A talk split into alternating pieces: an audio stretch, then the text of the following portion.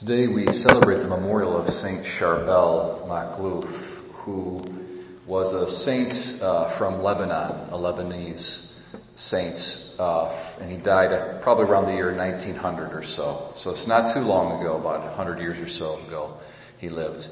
And he was a part of a group of Christians called Maronites. I don't know if anybody is, is familiar with or have even heard of the Maronite Christians. But uh, basically, the way it works is that in the history of the church, you we we practice a particular liturgical rite that goes to Rome. Okay, that's it's the Roman rite. Uh, but in the history of the church, there's there are dozens upon dozens of liturgical rites. Okay, as time went on, there was less and less and less and less, and more and more and more. The Roman rite became the dominant rite. But there are still Eastern, there's still different liturgical rites that exist in the East. And the Maronites are one of them. They do their liturgy in uh, Aramaic, which is the, uh, the language that Christ spoke. And the, the, Maronites are a very, very special uh, group of Christians. Um, they have always been uh, preserved in a very special way, uh, despite the fact of their geographical location because where they're located, it's always been this battleground between East and West. So the Byzantine Empire in the, in the West and then the Persian Empire in the East, you know, clashing with each other in that area. And then with the Islam, the rise of Islam and the Islamic powers, you've got the clash between the Western, you know, Byzantine Empire and the Islamic peoples. And they're clashing right in that area. So the fact that the Maronite Christians have even survived is a miracle, and there's a few million of them. Uh, and then, uh, I mean, the, the conflict doesn't doesn't stop. You know, you've got the Israelis and the and the Islamic groups of people. You know, at that time, the people probably remember Beirut and the Lebanese War in the in the 70s and 80s, if I'm not mistaken. So it's amazing that these people are still around. And uh, during the Crusades, when the European Christians came over to the east, they basically found the Maronites, and the Maronites they, they're like, "Oh yes, oh yeah, you guys follow that guy, the Pope in Rome, you know, the successor of Peter. Yeah, we do too. We recognize him too. Although there had been a connection lost for hundreds of years between between the West and between this group of Christians, but they had always preserved the faith that, you know, you follow the Bishop of Rome because he's a successor of Peter. So they've always been in union with the West, unlike some of the other Eastern Christian groups that have just kind of gone astray and broke away from us. Uh, so again, the Maronites are a very, very special group.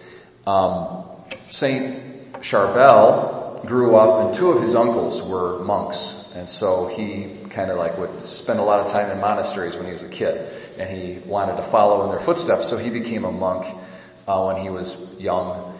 And uh, he lived in a monastery in community for, I don't know, maybe 15, 20 years. And then after that, he became a hermit. He was given permission by his monastic community to become a hermit, to live completely by himself. This is a very ancient practice within Christianity, and uh, it's not super common. It was more common in the past than it is today. Uh, but to this day, there are still uh, hermits. When I was in Italy, uh, for lived there for a few years for my education, seminary education. I visited uh, a Benedictine monastery in a particular area, and I was told that there were five hermits living in the woods in that area. Um, they don't really have contact with others, and actually, I think three of the five were women. So they're you know, they're also called uh, the female, you know, hermits are called um, an anchoress, anchoresses.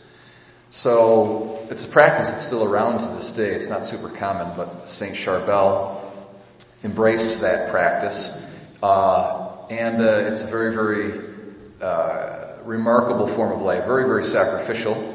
And on the surface, you look at someone like Saint Charbel and you think, you know, I don't know, he didn't really have an eventful life. He just dedicated himself to prayer. That's pretty much all he did. Uh, I'm sure there was some kind of manual labor that he that he did, that he practiced and participated in on a daily basis. But apart from that, he prayed, and seems kind of I don't know uneventful, maybe boring, maybe uh, he didn't make any difference in the world, but he did. He did though spiritually. the life of the church depends so much upon the prayers of these people who seclude themselves away, whether they do it in community or whether they're by themselves. It's a very difficult sacrificial form of life. And those sacrifice, that sacrifice is uh, a spiritual conduit of grace for the rest of us. Um, so the active clergy, such as myself and the laity, really depend uh, upon the prayers of these people who are unknown. That we don't even really know who they are, but we depend so much upon them.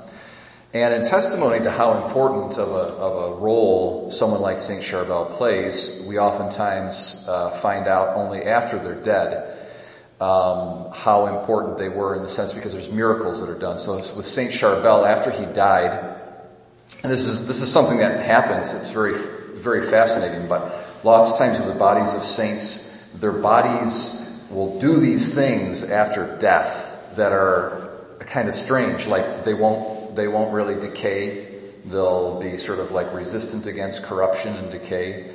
They might emit a kind of an odor like roses, a rose, roses or flowers or perfume or something. Uh, they might emit a kind of an oil or some sort of liquid and you take it and miracles are done with it. And that's what happened with Saint Charbel only a few days after he died. All of these kind of uh, light phenomena was, was witnessed over his grave and then his he was his body was uncovered and it was preserved intact and an oil was being emitted from his body and then that oil would be used to heal people. And he's one of the most remarkable miracle workers in the in the modern world. There's so many miracles attributed to Saint Charbel after he died okay so through his intercession. And he himself single-handedly brought about a kind of a revival of faith and piety amongst the Lebanese Christians, amongst the, the Maronites in the past hundred years.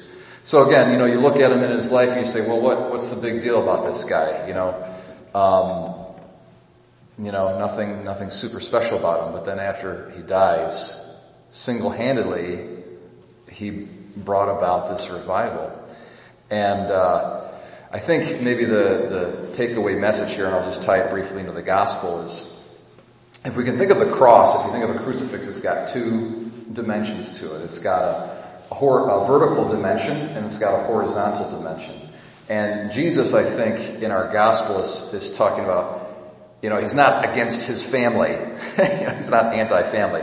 But what he's saying is, be careful of prioritizing the horizontal reality and the horizontal dimension of life. Our relationships with one another, on earth, whether they're political association or blood association. Okay, those are all fine. But we gotta remember the more primary dimension to life is that vertical dimension, our relationship with God. So Jesus is talking about the will of God. That's what's first.